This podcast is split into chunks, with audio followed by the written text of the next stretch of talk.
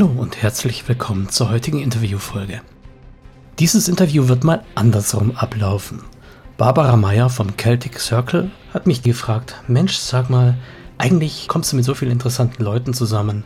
Wer interviewt eigentlich mal dich? Und deshalb ist die Idee hierzu entstanden. Das Interview wurde am 14.07. aufgezeichnet. Ich wünsche euch viel Spaß damit.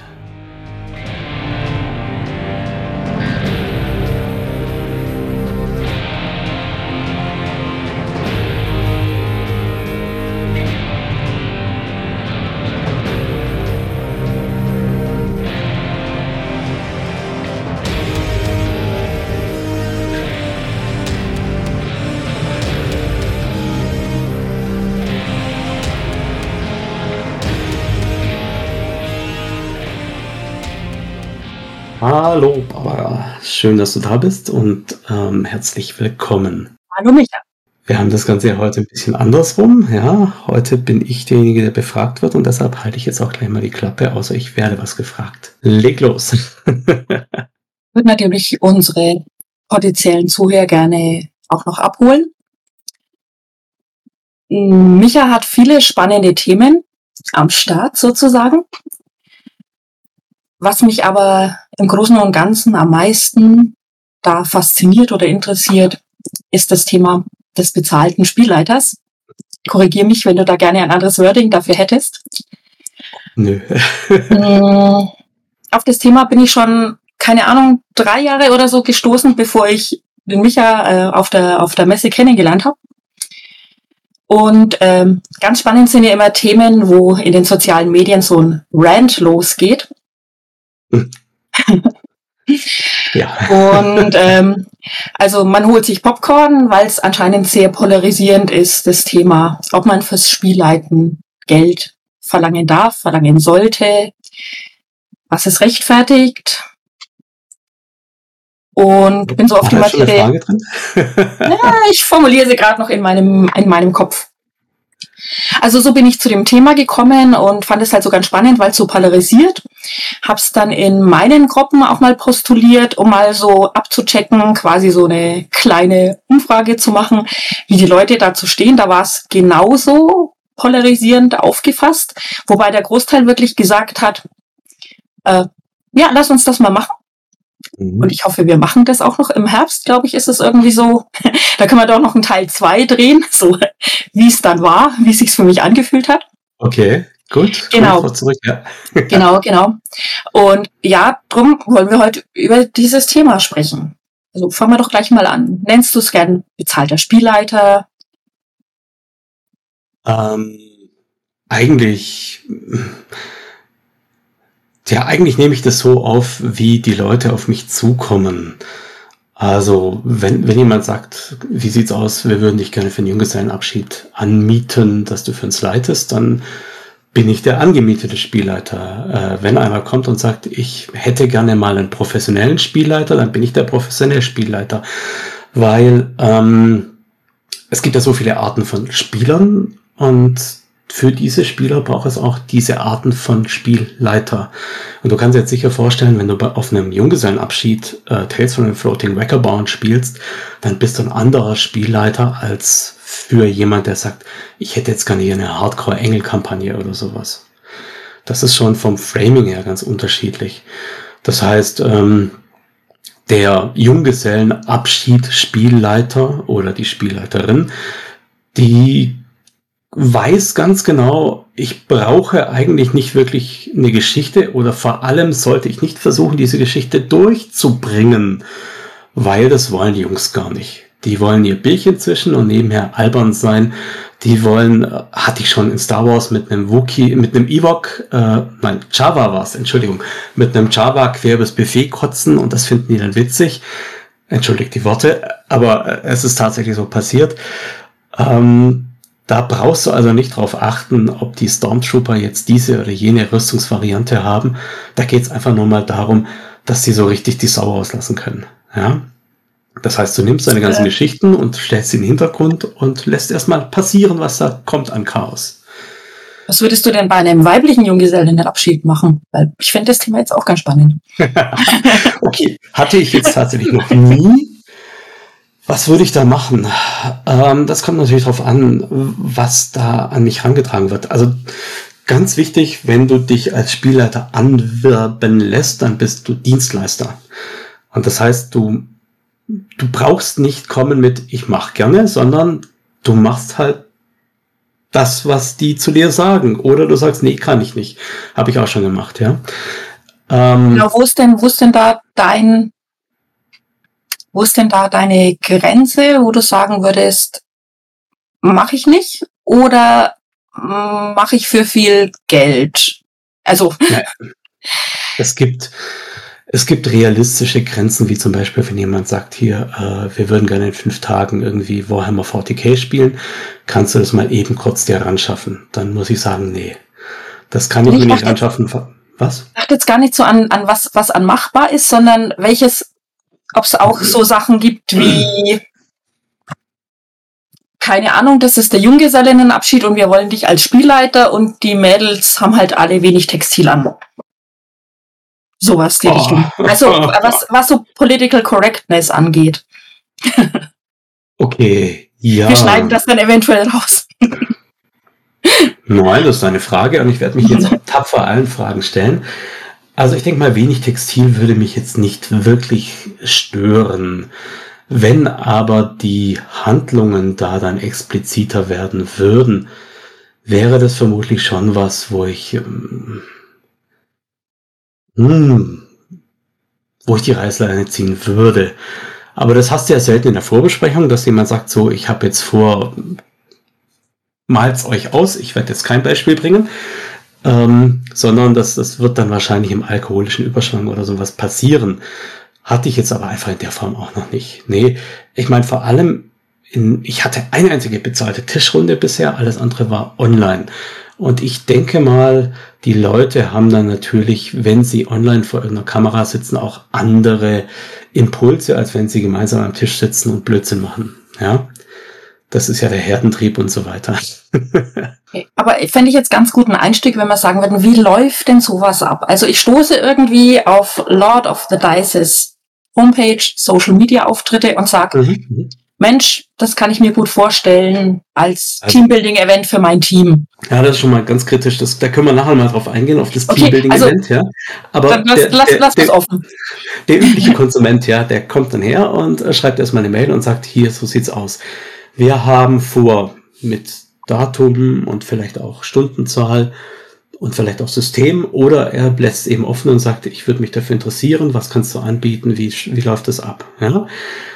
Dann ähm, fragst du natürlich erstmal, okay, was wisst ihr schon mal? Was habt ihr in Vorkenntnissen? Es gibt tatsächlich auch Leute, die haben gesagt, okay, ich habe da mal in Big Bang was gesehen. Ähm, wie funktioniert das online mit Spielbrett dann? Und dann sagst du, nee, nee, nee, nee, wir haben ja gar kein Spielbrett oder sowas. Ähm, also, du musst erstmal über das Hobby aufklären quasi bei manchen. Und da haben wir schon so eine Abbruchquote von 50 Prozent. Okay. Und dann einfach der Kontakt wieder Krass. einschläft. Ja. Das, das muss ja auch gar nicht sein, dass der dann wirklich sagt, nee, das interessiert mich nicht, sondern einfach nur, du kennst es ja, man fragt mal irgendwo unverbindlich an und dann liegt es äh, in irgendeinem Ordner und dann sinkt die E-Mail immer weiter ab und ist irgendwann weg. Ähm, okay, also nehmen wir mal an, der Aber Kontakt hakst geht weiter. Du da, hakst du danach? Das kommt drauf an, wie viel Zeit ich schon investiert habe. Hm? Wenn ich da so eine, so eine Standard-Mail rausgehauen habe und dann kommt keine dann Antwort ja mehr, ja. Genau, ja, aber wenn man sich da schon austauscht mit äh, wie viel Spieler, welches System, was stellt ihr euch vor, dann bist du eher dabei, weil du hast ja Zeit investiert. In der Regel ist das nächste, was passiert, dass ich so ein bisschen das Framing abfrage. Welche Leute sind da? Wie viel Erfahrung haben die? Und äh, was stellen die sich vor? Und man über das, das potenzielle System redet oder über das Setting, weil ähm, ich habe das im Rahmen von einer Familie auch schon so gemacht, dass ich gar kein System hatte, sondern einfach nur ein Setting bespielt habe. Ja, regellos mit erzählerischen Elementen. Ja, wenn man dann sagt, wir spielen zum Beispiel Shadowrun, das ist ja das Schlagwort, das wir hier im, äh, im Podcast wenigstens zweimal drin haben müssen, dann ähm, geht es darum, diese Session Zero, sag ich jetzt mal, zu machen. Wenn die Leute sich kennen und schon zusammen spielen und sagen, wir wollen einfach nur mal Shadowrun oder wir wollen einfach nur mal, dass unser Spielleiter auch selber spielen kann, dann kannst du die auch mit einem sozusagen Repräsentanten von der Runde machen, weil das ist immer das größte Problem, die Terminfindung. Ab wann wird's denn konkret, was jetzt auch die Kosten angeht? Weil ich stelle mir das so vor, du investierst Zeit und investierst Zeit. Und wenn's blöd läuft, ähm, sitzt du vor ja. der Session Zero und derjenige sagt, oh, Entschuldigung, hab's mir anders überlegt. Das Problem hast du als Selbstständiger immer, ja. Das ist halt nun mal so. Diese Kaltkundenakquise ist eine brotlose Kunst im, im Regelfall. Und wenn du aus zehn Kontakten zwei Sachen rausziehst, dann bist du schon gut. Ja, damit muss man umgehen können. Ich sage jetzt mal, da hilft's gar nicht, wenn ich mich da jetzt großartig beschweren würde. Äh, ich mache das ja auch nicht zum Geld verdienen. Das wäre utopisch, weil du verdienst im Rollenspielsektor einfach kein Geld. Ich mache das einfach nur als kleines Zubrot und man muss es wirklich so sehen, es ist eine Dienstleistung, weil du nicht das machst, was du möchtest, sondern das, was der andere möchte. Und dafür gibt es dann dieses Schmerzensgeld. Anders würde ich es auch nicht bezeichnen. Okay. Na, ich fände es jetzt ganz schön, wenn es einfach eine Würdigung der künstlerischen, kreativen Tätigkeit wäre. Mhm. Und die Jahre, die du ja investiert hast, um der Spielleiter zu sein, der du ja bist, die kannst du dir eh nicht in Rechnung stellen. Ja, das stimmt. Also deswegen, deswegen finde ich eigentlich auch das Thema Patreon ganz gut. Mhm. Weil ich jemanden quasi einfach für das, dass ich weiß, er investiert einen Betrag X oder eine Prozentzahl seiner Zeit dafür, den Content zu produzieren, den ich gut finde. Gut, also. Ja, kann man nicht Nein sagen. Ne?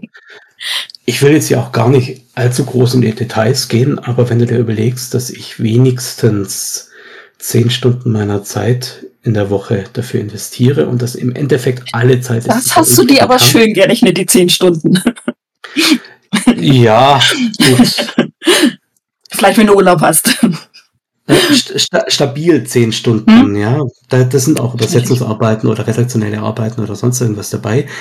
Aber diese zehn Stunden, das sind im Endeffekt die vier Vormittage, die ich Zeit habe dafür, weil Mittwochs habe ich ja keine Zeit, habe ich ja schon mal erwähnt. Ähm, also sind es die vier Vormittage. Weil um zwölf muss ich die ersten Kinder wieder von der Schule abholen. Das sind, also minus Haushaltsarbeit sind das eben die zwei Stunden Vormittag, die ich habe. Und dann landest du bei roundabout zehn Stunden. Wenn dann irgendeine Deadline kommt, dann sitze ich schon mal auch noch nachts am Rechner und äh, mache nochmal drei Stunden dran oder so. Aber ja, das ist sozusagen die Basis, die ich sicher drauf einwende. Und selbst wenn du darauf jetzt so eine Art Stundenlohn umrechnest, dann äh, bist du bei einem Betrag, nee, nee. wo du die Hände vors Gesicht schlägst und weinst. Ganz klar. Und dazu kommt ja noch, dass du hier die ganze Technik, die, die kriegst du ja auch nicht geschenkt. Ist ja nicht so, dass der Mediamarkt sagt, hier nimm. das war ja auch so der, der zweite oder dritte oder vierte Gedanke, wegen die, warum wir dieses Interview oder warum ich dieses Interview machen wollte, dass ich ein bisschen Werbung machen will.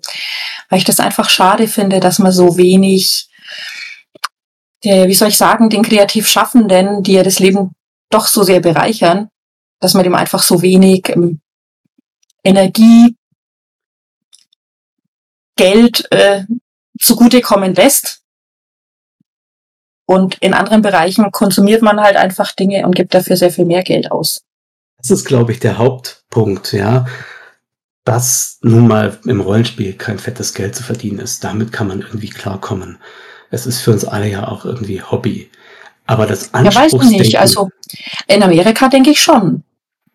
Ja, die haben aber auch einen viel größeren Absatzmarkt. Hm. Die haben ihre proprietären äh, Lizenzprodukte, die sie auf Englisch, auf einem riesigen englischen Markt verkaufen. Da sind von, von, der, von der Käuferschicht einfach so viel mehr Leute auch drin, weil das Hobby in Amerika auch anders verwurzelt ist mit den ganzen Nerdshops und so weiter. Und hier bei uns immer noch so ein Nischendasein fristet.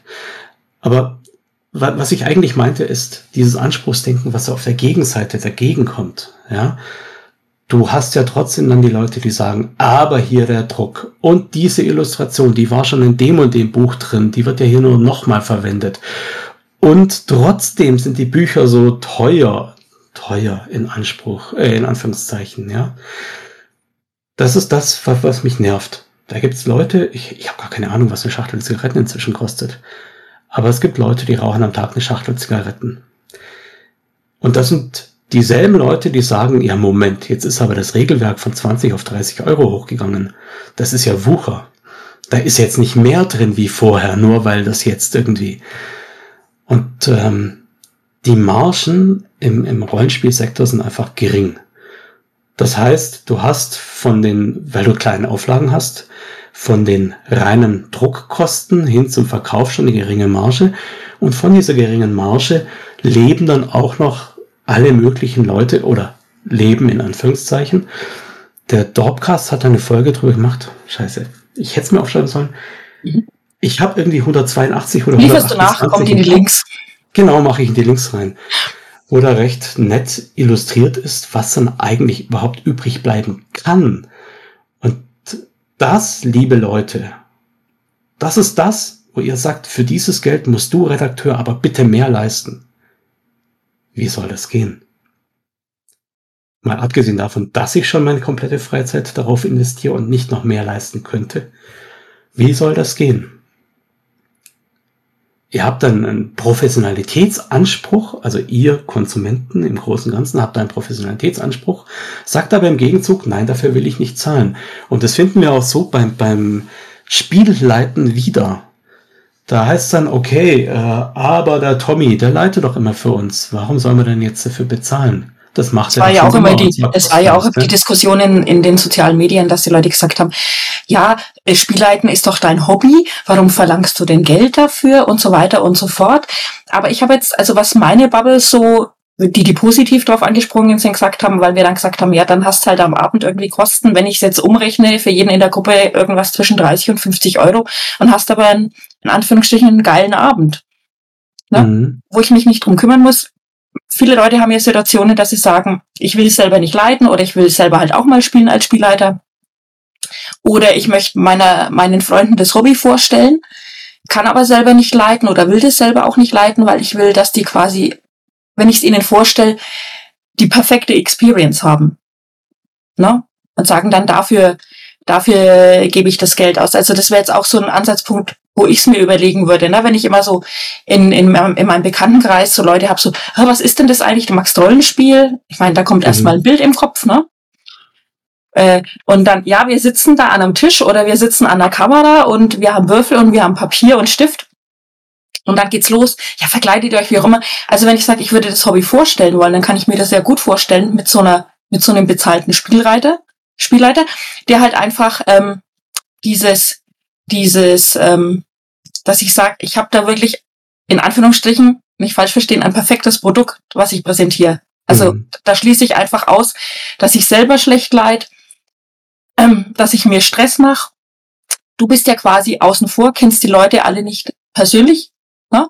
Mhm. Also so stelle ich mir das vor, dass das, dass das auch äh, eine Möglichkeit ist, mhm. daran zu gehen. Also eines der Hauptargumente für diesen bezahlten Spielleiter, neben dem, dass man einfach mal sagt, ich möchte Leuten das Hobby zeigen, ist, dass man sagt, ich möchte die, dieses System, dieses Setting kennenlernen ohne da finanzielle Commitments zu machen und mir tonnenweise Bücher zu kaufen und zu lesen, ja. Ähm, weil du kannst ja dann sagen, bitte hier, mich interessiert siebte See, mach uns mal irgendwie fünf Charaktere und dann machen uns ein Abenteuer irgendwie, dass wir einen Abend zusammen verbringen können. Und äh, wenn du dir anschaust, dass die Bücher ja auch so viel kosten, die hast du dann im Regal und noch nicht gelesen und das ist noch keiner da, der leitet oder keiner da, der, der. Also bitte hier kein Shaming für Büchersammler, die einen ungelesenen Stapel ja. oder sie von Büchern raus haben. Ja. hm. Ist ja bei mir selber auch nicht anders, ja. Ähm, von den Sammlern leben wir im Endeffekt. Das ist auch was, was ich vorher nochmal sagen wollte. Früher hatten wir alle diese Zeit, früher, so in Schülerjahren, Studentenjahren, da konnte man auch mal locker einen Nachmittag hinsetzen und irgendwie ein Regelwerk durchackern. Das kann ich heutzutage nicht mehr. Das können die wenigsten. Weil wenn du dann von der Arbeit heimkommst und dann sind da Kinder, Haushalt, sonst irgendwas, dann hast du noch irgendwie die Kapazität, geistig und körperlich für eine Stunde Telly und dann ist aus, ja.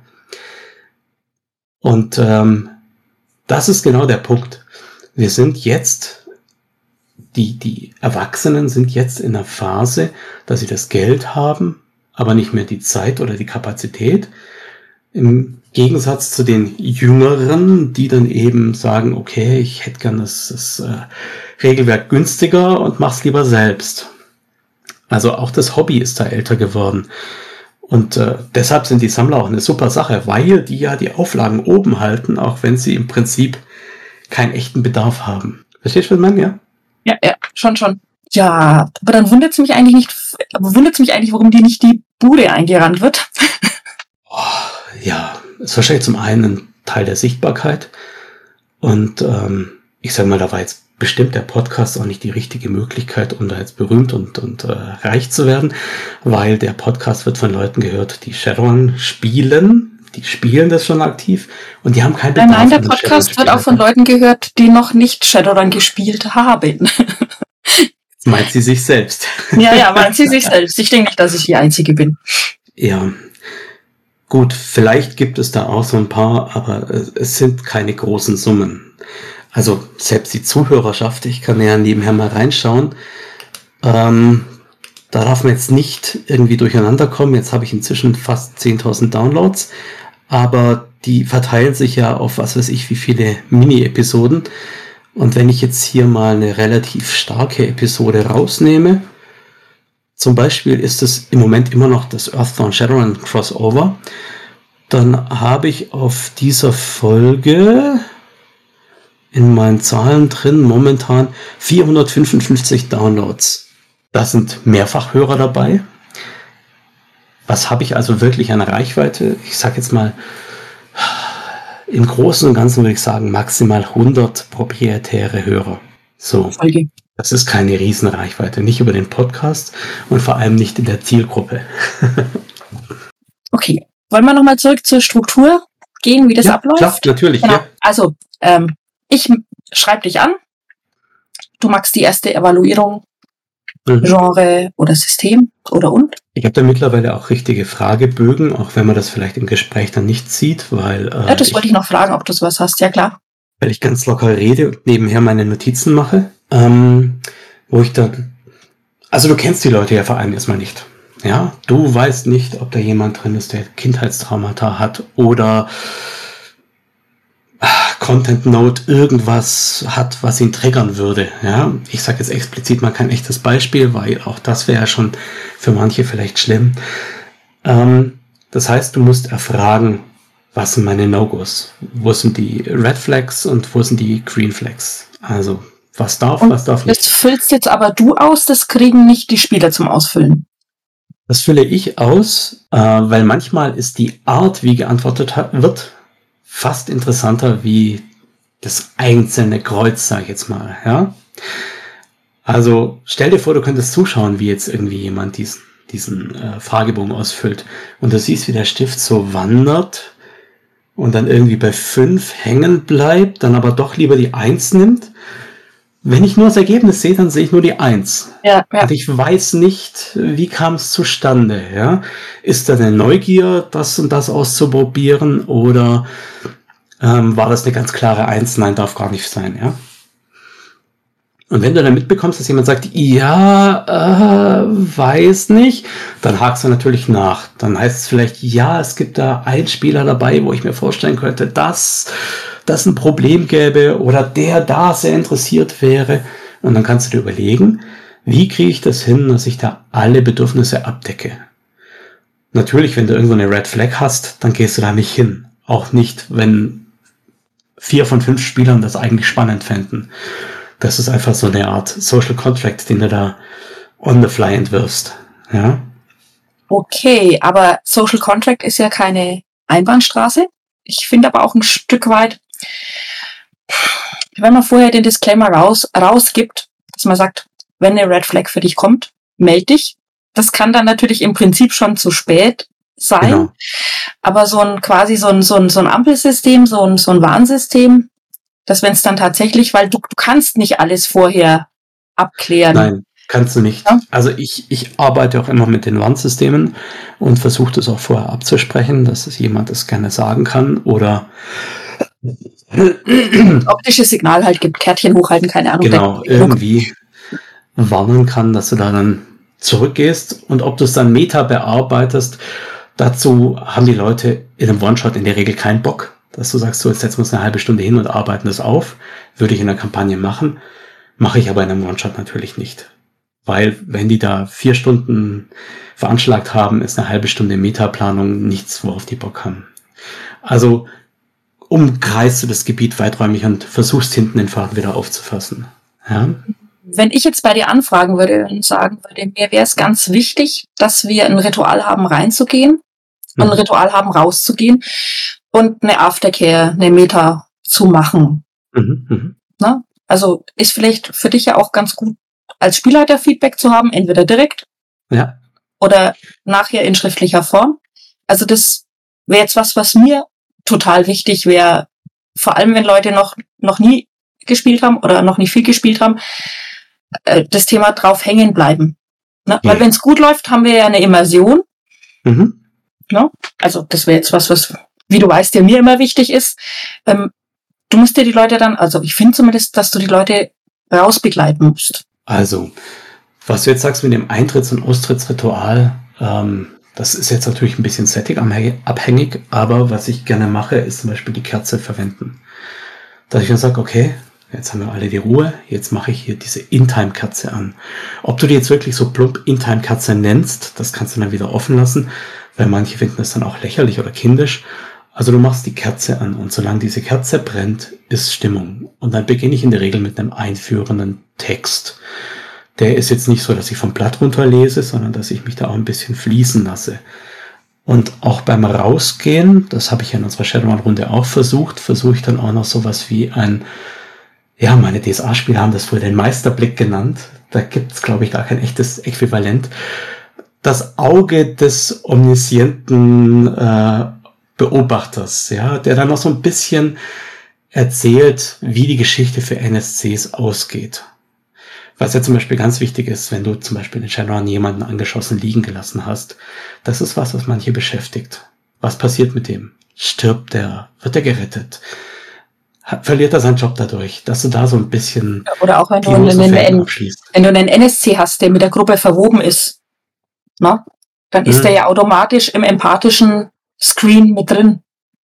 So wie der ja. 80er Jahre Film manchmal am Schluss hatte, Sowieso wurde dann das Chef von das und das. Genau, genau, ja. Das, das mache ich dann ganz gern und dann lösche ich die Kerze. Das ist jetzt vielleicht metaphorisch, weil manchmal brennt keine Kerze, aber ich lösche die Kerze.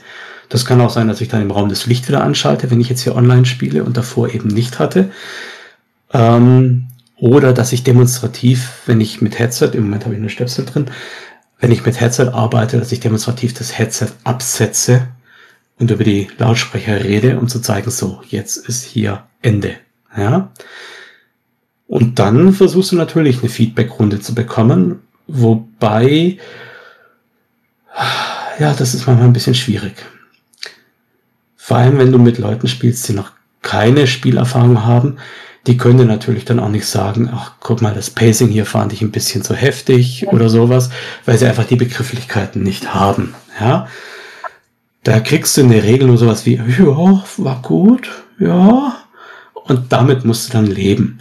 Aber ich sag mal, für dieses fehlende Feedback lässt du dich ja quasi auch bezahlen. Das gehört dann mit dazu. Ja, wir schreiben ja auch nicht immer Martin Scorsese, ob wir seinen neuen Film toll gefunden haben. Zum Beispiel. Naja, auf Social Media passiert da schon viel, aber ja. also ich habe noch nie Martin Scorsese geschrieben, wüsste auch nicht, wie ich ihn. Äh, egal. Ist auch nur ein Beispiel. ja, ja. Wir waren bei der Struktur, also angefragt, abgeklärt, dann kommt irgendwann die Session Zero, die du dann schon mit allen magst oder nur mit einem magst. Genau, ja. Man hat ja immer so dieses, dieses Klischee, don't tell me about your character. Wenn du aber für Spieler leiten möchtest, die du nicht kennst, dann willst du genau das. Dann müssen sie von ihrem Charakter erzählen. Und zwar ähm, schon in der Art, wie ich von meinem Charakter erzähle, verrate ich ganz viel über meinen Spielertyp. Also wenn du mich jetzt fragst... Das ist ja gut für dich. Ja, natürlich, genau, ja. Wenn du mich jetzt fragst, äh, was hast du denn für einen Charakter? Und ich fange an mit, jo, also mein Charakter, der hat Reflexbooster 3 auf Delta und ähm, ja, ich habe eigentlich so ziemlich jede Waffe in jeder Munitionsart. Dann weißt du schon, okay, dahin geht die Reise. Die Werte sind ihm wichtig. Ich weiß schon, meine Pixie ist wegen schwach auf der Brust, aber die hat halt ein Implantat sowieso. so nach dem Motto, ja. Wobei Pixie mit Implantat. Oh, ja, wird spannend. Und wenn ein das, ist halt, das ist halt eine masochistische Pixie, die hält das schon aus. okay. Themenwechsel. Ja, okay. ähm, und wenn ein anderer Spieler erzählt, also ich verwende jetzt absichtlich nur Spieler und will da keine Klischees aufbauen. Äh, bitte verzeiht mir, wenn ich nicht Spieler-in oder sowas mache, aber muss einfach flüssig zu hören sein.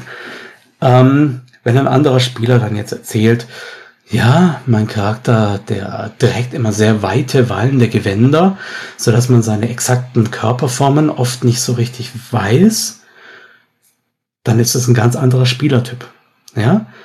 Spieler, die von sich selbst erzählen oder am besten auch sagen, ich trage weite, wallende Gewänder, die sind schon immersiv vom Method Acting ganz woanders als jemand, der sagt, mein Charakter hat Delta und wie gleichst du dann unterschiedliche Spielstile in der Runde aus? Also das halt, ich habe das auch schon erlebt. Ich spiele den Spielleiter an in Character, sag nicht, mhm. na, mein Charakter macht das und das, bla bla, sondern fang halt an zu reden und rede mit dem NSC und der Spielleiter war in dem Moment leicht überfordert, weil der Rest der Gruppe halt anders spielt. Wie kriegt man das mhm. eingefangen oder ist es nicht notwendig, das einzufangen? Das ist natürlich wieder ganz arg von den Leuten abhängig, ja.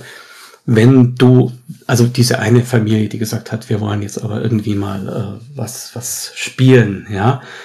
Äh, wenn du mit denen spielst, dann ist ganz klar, dass ähm, die unterschiedlich kognitiv aufgestellt sind. Wobei das ganz Witzige ist, die kleinste Tochter, die hat es dann am besten hingekriegt. Für die war das ganz natürlich, dass ich gesagt habe, ja klar, ja, klar. ich bin Regenbogen. Wir verlernen das wieder. Wir, und, wir können es zuerst und verlernen es wieder. Ja. Für die war ganz klar, ich bin ein Regenbogenpony und ich kann fliegen und ich mache, ja. Wohingegen äh, dann der, der Vater schon einmal gesagt, ja, äh, mein Charakter würde jetzt das und das. Okay, also, die haben aber auch nicht den Anspruch, dass das Ganze nach außen hin ein polished Frontend hat, wenn du verstehst, was ich meine. Ja, für die war das nicht wichtig, ob der Spielleiter jetzt das eine Mal gesagt hat, äh, als NSC reagiert hat und das andere Mal als Regelkonstrukt reagiert hat. Da war der Anspruch nicht da. Ähm, wenn du eine stehende Runde bekommst, dann, ich weiß nicht, kennst du den Spielepädagogen?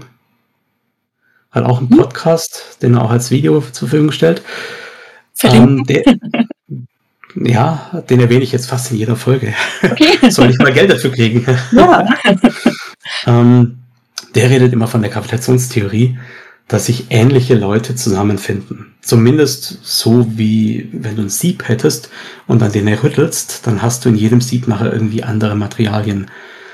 Und ähm, das heißt, wenn du eine Runde hast, die seit fünf Jahren zusammenspielt, dann kannst du dich darauf verlassen, dass die sich fünf Jahre lang nicht wirklich schlimm in die Haare gekriegt haben.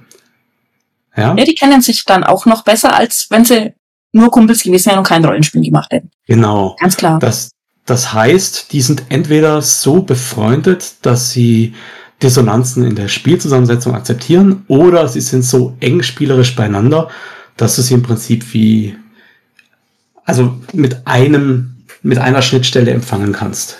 Genau. Das ist das, was so. ich mir auch gerade noch dachte. Das ist, das ist so ein, wo ich sag, der bezahlte Spielleiter ist auch super, weil nicht jeder hat hier das Glück, so wie ich, auf den Celtic Circle zu stoßen.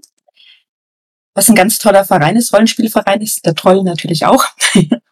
Verlinken ähm, wir, verlinken wir. äh, wo man einfach auf, ähm, also ich habe, bei mir hat das Hobby angefangen mit Anfang 20 und dann bin ich nach dem ersten Kind wieder zum Hobby gekommen. Also ich hatte eine Spielpause und kam dann halt im Celtic Circle an und habe da einfach eine ganz andere Art und Weise Rollenspiel kennengelernt als vorher. Ich hatte mhm. vorher keine schlechte Runde. Also Midgard war mein Einstiegssystem, nicht DSA. Aber so, das würde ich mir halt wünschen für, für alle, dass sie auf so eine Quelle stoßen von mhm. qualitativ mhm. gutem Rollenspiel. Und ich weiß aber, dass man nicht drauf stößt, wenn man zu Hause im Kämmerchen sitzt. Im ja. Kämmerchen sitzt, ja.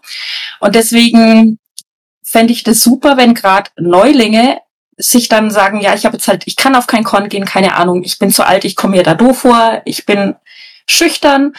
Ähm, dann fände ich es halt super, dass man sich sagt, man, man kauft sich so eine Runde, in Anführungsstrichen. Also ich finde auch immer kaufen so ein bisschen, gefällt mir nicht, aber ja. ne, ihr wisst, was ich meine. Man kauft sich so eine Runde und hat da einfach mal einen ganz anderen Ansatz. Und ähm, ich erlebe das auch ganz oft bei Einsteigern, die, die brauchen ein positives Vorbild, was den Spielleiter und die Spieler angeht. Wobei, Weil die, die, haben, die haben Bock drauf, aber es fehlt ihnen einfach so dieses, und vor allem du musst halt auch denen die, die, die ähm, Hemmung nehmen, dass sie nicht aus sich rausgehen können. Weil wenn sie nur bei, bei ähm, Rules as Written spielen ne, und sagen, ja, ich bin aber charismatisch und ich zerwürfe das jetzt, oder sie haben vielleicht Bock, das auszuspielen, verstehst du, was ich meine? Dann mhm. brauchst du dafür ein Vorbild, weil sonst hat ja jeder Hemmungen, weil es ist ja anders als Mensch, Mensch ärger dich nicht. Wobei du da jetzt auch ganz arg aufpassen musst, es ist ja gerade das Schlagwort, der Matt Mercer-Effekt. Ja? Äh, wenn du also wirklich Neulinge hast, die sagen, oh, wir hätten gerne, wir würden gerne vielleicht eine Star Wars Runde aufmachen, und dann kommst du daher und sagst, hier sind Charaktere, hier sind Regeln. Und äh, dann habe ich hier ein super komplexes Intrigenabenteuer, das wir über die nächsten fünf Abende spielen können. Ja. Und dann sagst du, jetzt sind die fünf Tage vorbei, jetzt übergebe ich euch in die Hände eines von euch als Spielleitung. Hm, okay, wie geht's dann weiter? Wo ist da der Anschluss? Ja, entweder, ent, entweder kann dann jemand das Gute mitnehmen als Spielleiter oder er entwickelt eh seinen eigenen Stil. Ja, aber diesen Stil musst du entwickeln können. Da darfst du dann nicht mit, mit Beton drüber gehen, ja, und äh, sozusagen, das ist der Weg, wie man spielt, sondern du musst schon, also man, man muss vor allem bei Anfängern flach bleiben. Man muss Railroady bleiben, das klingt jetzt total blöd, weil Railroad ist ja so ein Pfui-Wort, ja, aber äh, stell dir vor, ich würde mit Stell dir vor, du bist ja Rollenspieler, du kannst das. Du wärst absoluter Neuling und ich sage, okay, Mos Eisley Space Cantina, was machst du? Was machst du? Äh, komm schon, Weiß ich, ein, ein Getränk bestellen? Vielleicht? Okay, welches? Ein leckeres?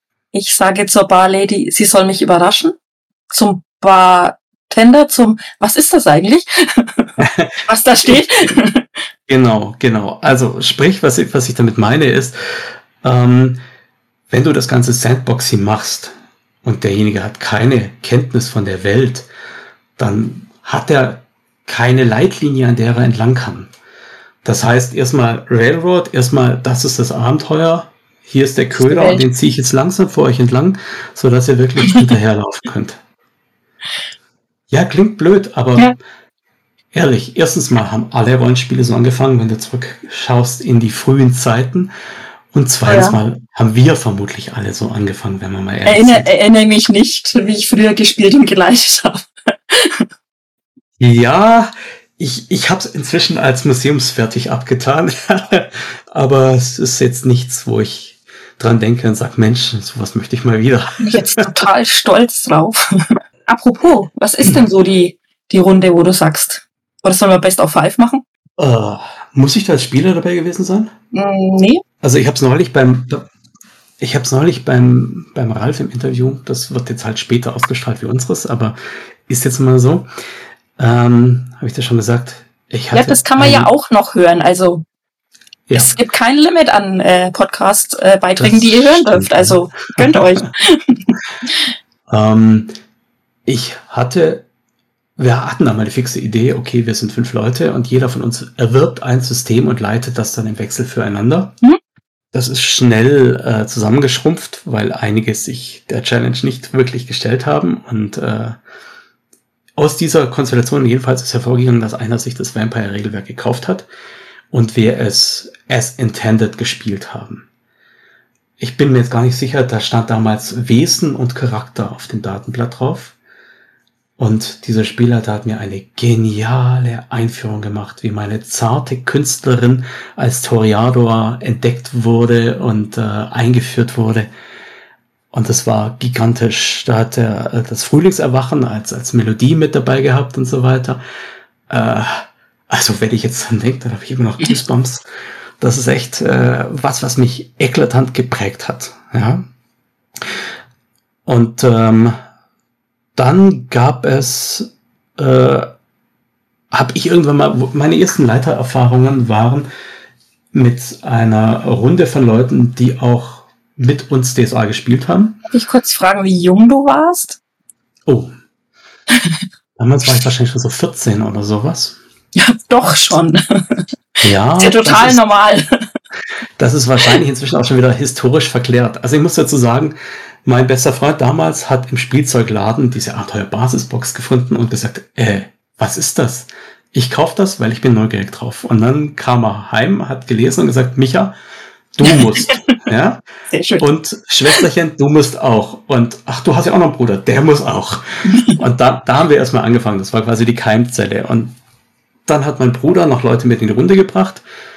Und in dieser Runde habe ich dann gesagt, komm, ich leite auch mal. Dann haben wir neue Charaktere gemacht und mit denen DSA 3, die mit den vielen Talentwürfen, ähm, gespielt und zwar die Filiasson-Kampagne. Gleich, gleich das Dicke, ja. Und äh, da gibt's diese eine Szene, wo sie am Schluss fliehen aus dem Himmelsturm raus und der quasi hinter ihnen kollabiert. Und ich äh, hatte da eine längere Erzählpassage und die habe ich eingesprochen auf Minute zum Soundtrack. Und dann sind die aus dem Himmelsturm raus und der letzte ist quasi aus dem zusammenbrechenden Turm gesprungen in der Luft gewesen und der andere hat gewürfelt, ob er ihn noch fangen kann. Und in dem Moment kam ein Soundtrack so eine Stelle, wo es sozusagen so bum bum bum bum ein Herzschlag gibt. Das war on point und das ist was, wo ich heute noch sage, gigantisch. Würde ich aber heute nicht mehr machen können. Erstens mal, wenn man natürlich so den Text nimmt und sagt, zack, der kommt jetzt. das ist ja überhaupt nicht interaktiv, aber es hat da einfach perfekt gepasst und äh, da reden heute auch noch Leute mit mir drüber und sagen, hey, weißt du noch damals?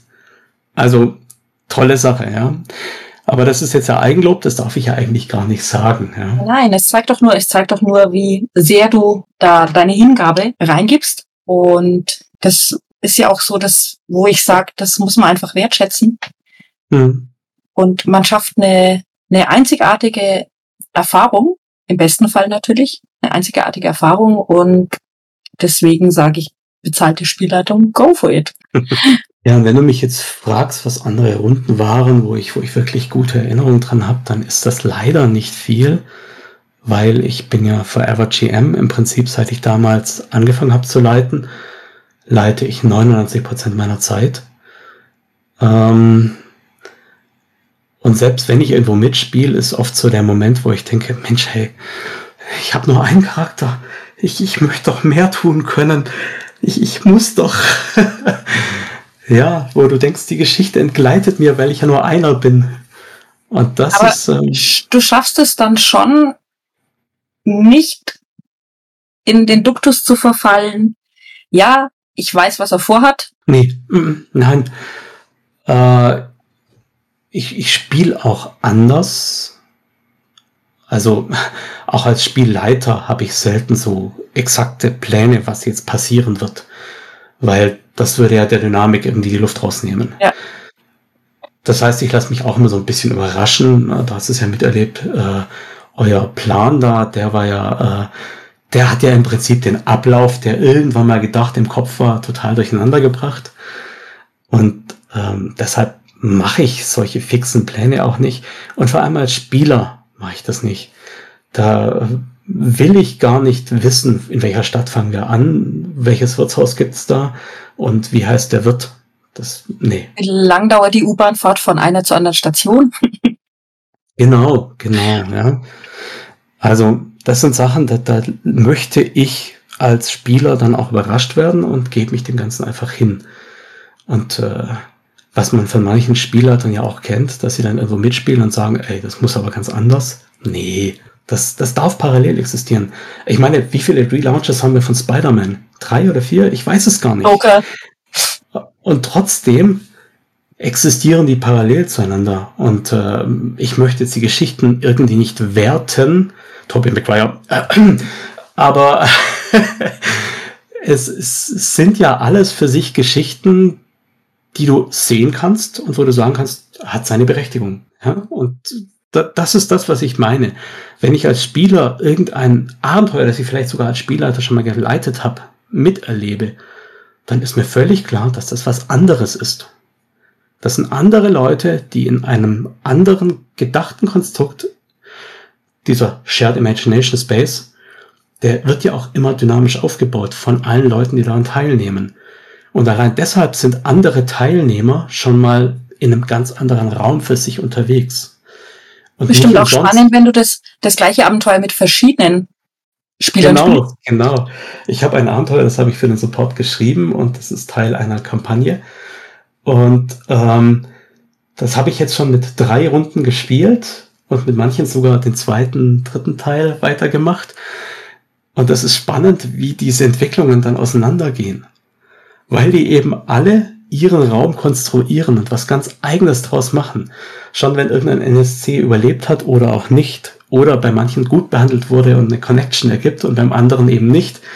Das, das ändert so viel und ich, ich finde es spannend. Und ich nehme mich da auch gerne mit auf die Reise, entdecke quasi selbst, was die Spieler damit anfangen. Und ist da die Qualität, die dir angeboten wird, wenn du bezahlter Spielleiter bist oder nicht bezahlter Spielleiter bist, unterschiedlich? Qualität der Spieler meinst du jetzt? Ja. Naja, gut, das ist jetzt dann. Hm. Oder, oder das. Ich weigere mich ne? ein bisschen von Qualität zu sprechen, weil. Ähm, dann sagen wir eher Ener Energien, die sich ähm, positiv verstärken. Spielenergie. Also, mit Kindern spielen ist immer was, wo ich sage, schwierig. Aber in der Regel sind sie sehr dankbar, weil die sind wie, wie, wie Heu. Du hältst das Streich, Streichholz ran und das wusch, geht hoch, ja. Nicht alle davon haben dann Kohle unterm Heu, das heißt, nicht bei allen kannst du das Feuer dauerhaft an Glühen halten, aber ähm, ich denke mir immer, wenn ich nur jeden Zehnten erreiche und fürs Hobby begeistern kann, dann habe ich schon Verdienst gemacht. Weißt du, was ich meine? Ja. Und, Nachwuchs. Ähm, genau, ja. Kann ja nicht jeder seinen Erstgeborenen opfern. Ah, wobei, könnte man schon einfordern. nein, nein, machen wir natürlich nicht. Don't try this at home. Schwierig sind 13, 14, 15-Jährige, also dieses typische Pubertätsalter, weil du auch nie weißt, inwieweit die wirklich wollen oder inwieweit die nur gesagt bekommen, kommt, wir machen mal als Familie was zusammen. Schwierig finde ich da auch, inwiefern die schon heftigen Tobak vertragen. Mm, ja, ja. Weil es ist auch immer also wenn wir auf unserem Haus kommen, beim Celtic Circle spielen, ist das auch oft so, dass wir dann Jüngere dabei haben. Und dann muss man halt mit den, mit einem der Erziehenden äh, sprechen. Wie ist der denn so, wie, wie ist der denn so aufgestellt? Ja. Und ähm, der Erfahrung nach ist es aber eher so, dass die 14-, 15-Jährigen schon mit Horror und Splatter so unterwegs sind, dass man die einfach gar nicht so in Watte packen muss. Also im Prinzip fast schon wie FSK 18 zum Teil, Vorsicht an der Stelle. Ja. Die Tatsache, dass YouPorn für viele jetzt sofort verfügbar ist oder sowas. Ich war jetzt gar nicht, ich war jetzt mehr bei dem nee. Gewaltthema, aber okay. Ja, ja, ja, und man auf Netflix Dinge schauen kann, weil der Elternaccount es hergibt oder so, bedeutet nicht, dass sie sich mit diesen Themen und der Gewalt auch adäquat auseinandersetzen. Ich kann innerhalb von 0,2 Sekunden sehen, wie jemand im Schädel aufgespalten wird, aber im Rollenspiel hast du ja nicht den Cut im Rollenspiel endet. Okay, du bist auch in der Immersion drin. Genau. Und wenn da jemand wegschauen. Wenn da jemand Na, dementsprechend, funktioniert genau. Nicht. Wenn da jemand dementsprechend in seiner Rolle ist und du als Spieler beschreibst, okay, deine Axt trifft ihn zentral und du spaltest ihm den Schädel auf und ähm, da sind optische und akustische und äh, olfaktorische Eindrücke, ja. die ich gar nicht genau so definieren möchte, einfach um das zu vermeiden. Da kann der nimmer weg. Und selbst wenn er da jetzt seine Red Flag hochhebt, was Jugendliche nicht tun, die tun's nicht. Ja, wäre ja uncool, klar. Wäre ja uncool, ja. Man müsste ja, äh, man denkt ja, man ist ein Baby, wenn man sagt, nee, geht jetzt nicht. Da ist der, the damage is done. Du, äh, du weißt, was ich meine? Ja. Nee, nee, man muss dann schon, da hat da, da, dann rude ich zurück und sag, man muss da schon ähm, Save on Consent spielen, mhm. weil die, die, die Beziehung zwischen deinem Charakter und dir das ist ja keine Einbahnstraße. Du meinst jetzt Bleed in, Bleed out und so weiter, ja? Ja, also ich habe da aus, aus manchen Runden äh, Sachen, die jetzt natürlich mein Hirn, wenn es in der Jetztzeit spielt, in der Gegenwart spielt, in Szenarien setzt, die ich beim Einkaufen treffe. Oh, okay. Weiß ich nicht, macht das nicht jeder so?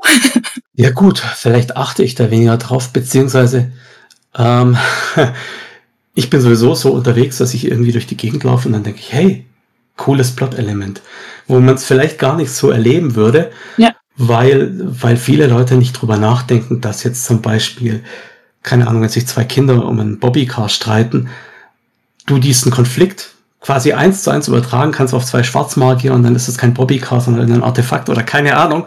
Genau, ist hast du doch schon wieder wirklich, wirklich so aus den Fingern gesaugt jetzt ja, gerade, um irgendein Beispiel bei der Hand zu haben. So plump ist es natürlich in, in Wirklichkeit nicht. Das Aber um heißt, das äh, Argument wieder rund zu machen, ist es ja dann so, dass wenn quasi mein Charakter das erlebt und das spiegelt sich aber auf mich als Spieler wieder zurück, weiß ich ja gar nicht, was da im Endeffekt unterbewusst mhm. vielleicht getriggert wird in einer anderen Situation. Ja, ne? Ja, und klar, Jugendliche sagen dann, oh, ist cool und mach nur und gib uns, ja. Aber mhm. dann kommt vielleicht im Nachhinein doch dann irgendwann. Mhm. Aber also in, in letzter Konsequenz kannst du es nicht in die Verantwortlichkeit durchziehen. Und ich bin jetzt mal ganz ehrlich, die Sachen, die mich am dauerhaftesten verfolgen aus irgendwelchen Runden, egal ob jetzt als Leitung oder als Spieler, sind moralische Dilemmata. Ja sind auch das Spannendste. Ja, so, ja, natürlich, ja. ja. Aber äh, dieses plumpe Beispiel, du hast die Wahl, ob die Bahn jetzt die linke oder die rechte Gleise nimmt und dann sind links einer und rechts 100. Das ist so das typische Ding, wo man, äh, wo man mitnimmt und dann auch später nochmal, keine Ahnung, merkt, ich schaue den Film jetzt nicht wirklich, weil ich drüber nachdenke, was hätte ich denn doch machen können oder so. Also es ist ja auch eine wertvolle Sache, die du da mitnimmst. Aber es äh, ist was, was ich jetzt zum Beispiel einem 13-Jährigen, der ganz andere Probleme hat, noch mit dazu in seinen Rucksack geben möchte. Und das ist auch was, was ich, was ich auf jeden Fall sagen wollte. Wenn man als unbekannte Runde oder als absolute Neulinge irgendwo mich oder einen anderen Spielleiter, Spielleiterin engagiert, dann ist es völlig klar, dass da nicht gleich der dicke Hammer kommt. Das ist im Prinzip ein, ein weichgespültes, rundgelutschtes Produkt, was jeder gut verdauen kann. Einfach weil du nicht weißt, wo landet es, was für ein Boden erreicht es da. Also du musst einfach dich auch einer gewissen Verantwortung bewusst machen, was du da eventuell äh, anrichtest. Sowohl in Bezug darauf, was aus dem Rollenspieler dann nachher sich entwickelt, als auch in Bezug darauf, was du mit der Entwicklung des, des Menschen oder mit dem Psycho, mit der Psychohygiene, mit dem Seelenheil des Menschen anrichtest. Und deshalb, ja, wenn du sagst Qualität, du kaufst ja jetzt nicht irgendwie die Mörderkampagne über zehn Jahre hinweg, wo man intensiv an NSCs arbeitet. Ah, und viel hast du schon mal über die Möglichkeit eines Abos nachgedacht? Ja, habe ich, habe ich, ja. Ich schreibe ja absichtlich keine Preise irgendwo hin, weil die Leute dann oft denken, oh Gott, so viel. Nein, aber tatsächlich eine Kampagne kostet weniger als ein One-Shot. Also für die einzelne Sitzung, ja klar. Genau, ja. Hm? Und ähm, sollte sich die Möglichkeit mal ergeben, mache ich das mit Freuden. Es hat sich bloß bisher noch nicht ergeben. Beziehungsweise es gibt dann oft so Momente, dass es dann ein bisschen einschläft. Ja, äh, ein Paar zum Beispiel stand kurz vor der Niederkunft und die wollten sich dann eigentlich gleich nochmal melden. Das ist jetzt aber auch schon eineinhalb Jahre her was andersrum betrachtet keine Zeit ist, wenn man ein kleines Kind hat. Gell? Also ich sehe es da jetzt niemandem nach, dass die sich nicht mehr melden, aber du weißt, was ich meine, ja. Ja, mal nochmal was zum, zum rechtlichen, technischen. Ähm, zeichnest du auf? Bietest du an, dass du es aufzeichnest? Ähm, ich biete es an, aber das war bisher nur bei Junggesellenabschieden gewünscht. Und ob die dann nachher sagen, okay, ist ein geiles Video, schaue ich mir jeden Tag an, oder ob die denken, oh Gott, ab in die Giftschublade. Lass also, es meine Frau nicht finden. so nach dem Motto, ja genau. Ich biete es an, es wird aber in der Regel nicht wirklich gewünscht. Aber generell bleibt so vom Plot her, sind ja die Rechte bei dir sozusagen. Also ja, ich mache nur eigenes. Wenn das jemand andersweitig verwendet, muss er es halt dir auch Bescheid sagen. Ja, wenn jetzt gut. zum Beispiel sagt, er strahlt es dann bei der Hochzeit. Da hätte ich jetzt keinen Schmerz damit, wenn ich okay. ehrlich bin. Ja. Aber Fragen Weil, vorher wäre äh, schon cool. Das auf jeden Fall. Hm? Das auf jeden Fall. Ähm, eine Hochzeit ist ja auch eine geschlossene Gruppe und da wird dann bestimmt keiner irgendwie.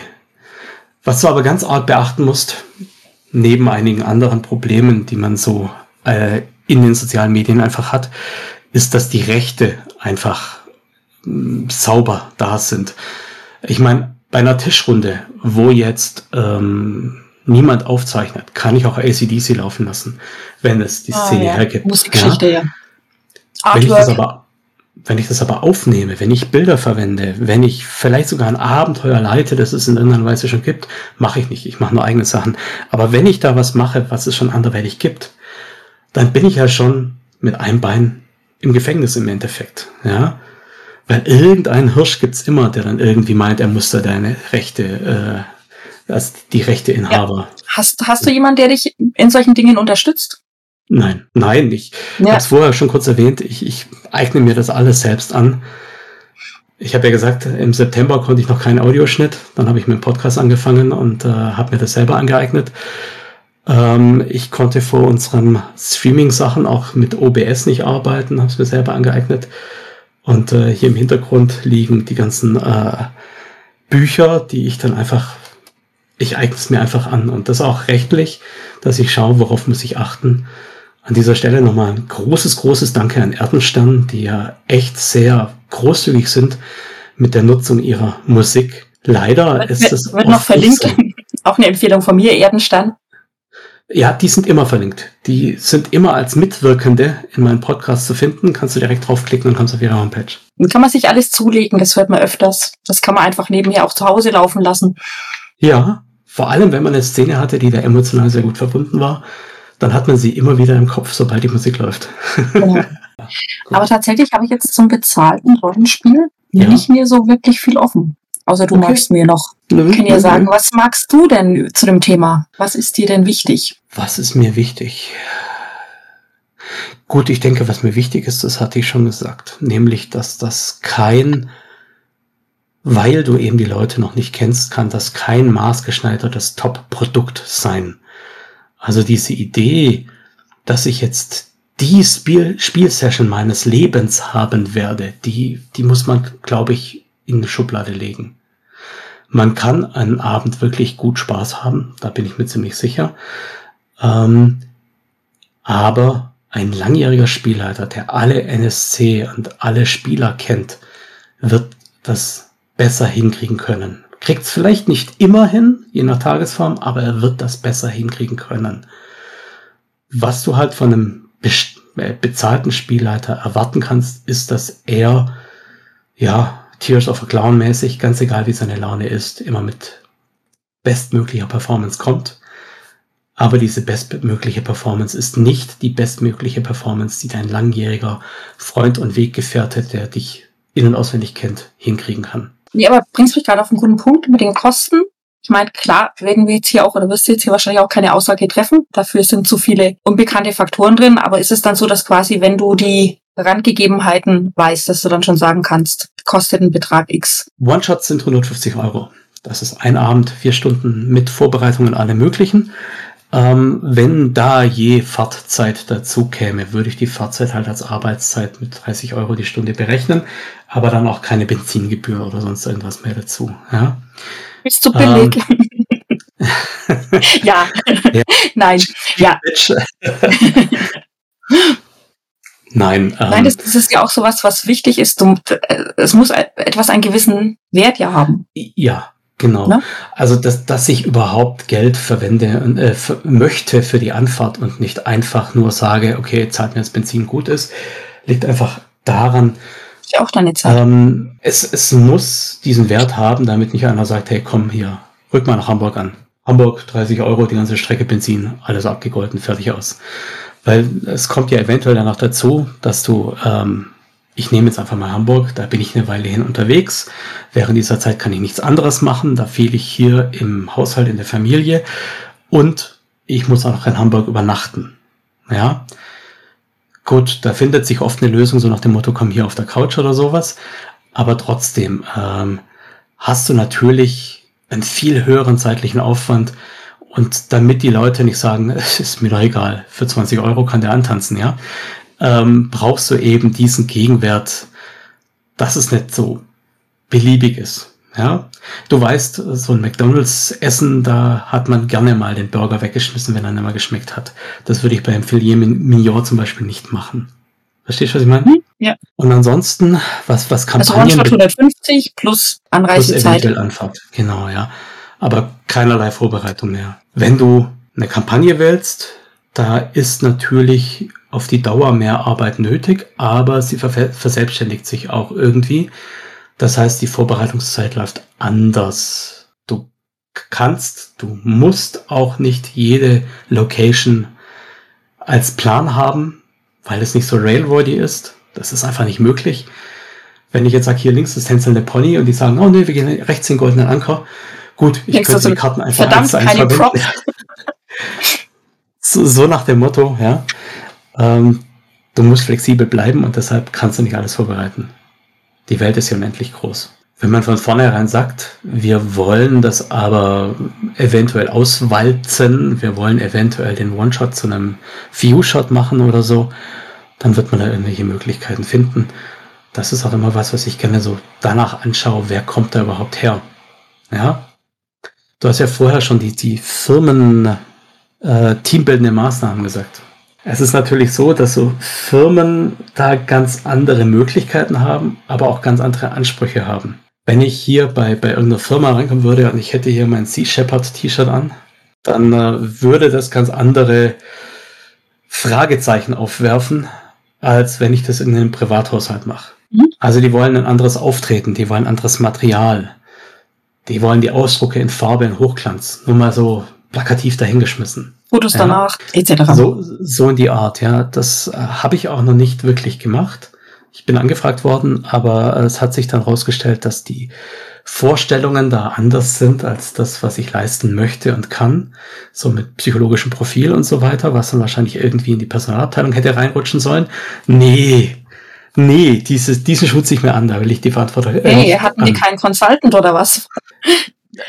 Ja, es, es ist ja kein geschützter Begriff. Wenn du sagst, ich mache hier Rollenspiel, dann ähm, mhm. versteht jeder ein bisschen was anderes davon. Und wenn einer sagt hier als teambildende Maßnahmen, ja. War ja auch ein Artikel in der Lab-Zeit dazu, quasi der psychologische Einsatz von Rollenspiel, ne, in mhm. der Therapie mhm. dann sozusagen, ne? Aber klar. Ja, lasse ich auch die Finger davon von therapeutischen Ansätzen. Das ist. Äh wobei, wobei ich denke, äh, da kannst du vielleicht wirklich ein besseres Fazit draus ziehen als irgendeiner in der Personalabteilung, der irgendwie, keine Ahnung, überkommene Geschlechterrollenvorstellungen hat und potenziell immer Frauen schlechte Bewertungen gibt, jetzt als Beispiel, ja? Das mag schon sein, aber ähm, hm. also auf der einen Seite ist da natürlich der Wunsch als Spielleiter, dass sich die Spieler auch voll hingeben, ja, die volle Devotion haben.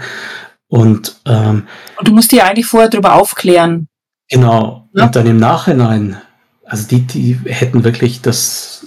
Du kriegst jetzt keine Gehaltserhöhung, ja. weil du da im Rollenspiel genau, genau, genau. gepatzt hast. ja, gepatzt vielleicht nicht, aber weil du diesen Plothook nicht aufgenommen hast oder sonst genau, irgendwas. Ja. ja. Wir wollen Leute mit Engagement. ja, nein, ähm, da, da, mm, mm, da fühle ich mich instrumentalisiert und das möchte ich. Aber nicht. ist ja, ist das ja kein hartes Nein? Es ist kein hartes Nein, wenn das entsprechende Angebot kommt. Genau, ja. Es muss klar sein, das ist zu Unterhaltungszwecken. Das soll Spaß machen und nichts anderes. Ja. Und dann ist natürlich auch die Verantwortung da, gell?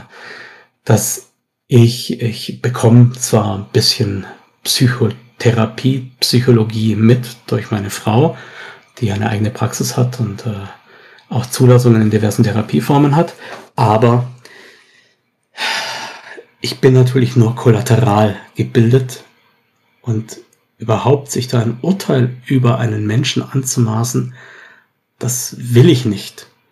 Der Mensch, der kommt ja auch nicht als weißes Blatt zu so einer Spielsitzung und ich habe innerhalb von vier Stunden rausbekommen, wie er funktioniert, sondern er kommt mit dem Streit mit der Ehefrau oder dem Platten beim Herfahren oder er kommt mit dem Gedanken, oh Scheiße, meine Mutter liegt im Sterben oder so.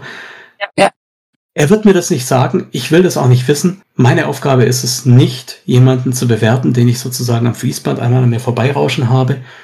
Das will ich nicht. Die Verantwortung ist mir zu groß. Ist denn dann das, das hauptsächliche Ziel? Also klar, man kann sagen, man möchte sein Hobby Meinst du den Kumpels präsentieren. Für nein, für den, so, hm. nein, nein, nein, für dich als, als Spielleiter, aber ähm, im Endeffekt ist ja jetzt, kann jemand sagen, irgendwie, keine Ahnung, cooler Plot, cooler Metaplot, ähm, alles gut ausgearbeitet, gute Props. Aber das, das größte Lob ist doch eigentlich, dass du kriegen kannst, ist, wenn jemand sagt, ich war da jetzt Stunden X von meinem Alltag enthoben. Mhm. Ist das dann auch ein Ziel? Ja, ja, weil, wie gesagt, für, fürs Geld machst du es nicht. Wenn du den, den Aufwand und alles mitberechnet. Vielleicht, vielleicht ist es auch mehr so eine, eine, eine Gegenfinanzierung der Unkosten, die man durchs Hobby hat. Eine Schutzgebühr, sagen wir mal eine Schutzgebühr. Ja, ja. ja? Weil man muss ja auch damit, äh, man, also es gibt auch ein System, das ich mir noch angeschafft habe, weil jemand gesagt hat, das würde ich gerne mal spielen. Und ähm, hat er dann nachher nicht gemacht. Also im Endeffekt ist es wirklich so eine Gegenfinanzierung für die Ausgaben und den Aufwand und so weiter, den du da hast. Aber ja, mein Ziel ist es nachher einfach, dass die Leute sagen, das hat Spaß gemacht. Im Idealfall, ich möchte wieder Rollenspiel machen, vielleicht nicht mit mir, sondern mit jemand anderem, aber ich möchte Rollenspiel machen. Das ist wirklich die, die oberste Fackel, dass du da das Feuer entzünden konntest, ja. Und eventuell auch Ah, da muss ich jetzt aber was aus dem Nähkästchen holen. Nur zu. Ich hatte eine Runde, die wollte, äh, die wollte so ein bisschen Grim and Gritty spielen in den schwarzen Landen DSA.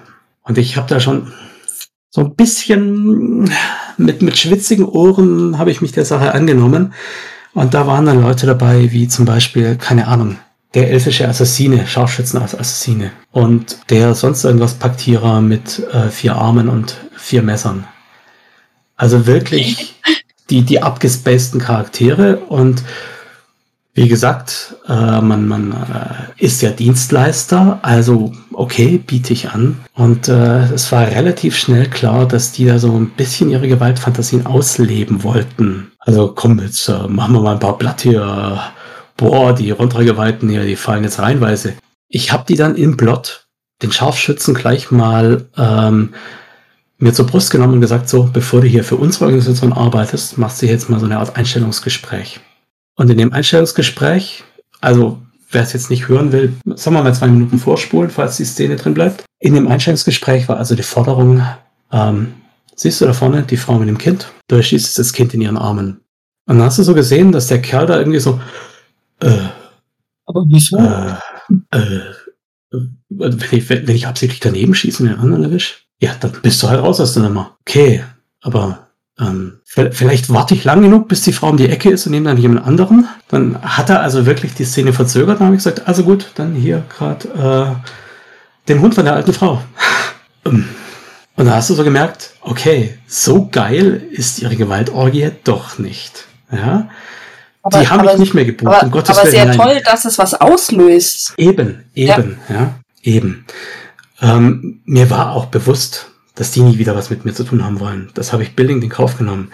Und das ist bestimmt auch keine Sorte von Spieler, die mit mir sehr glücklich wird.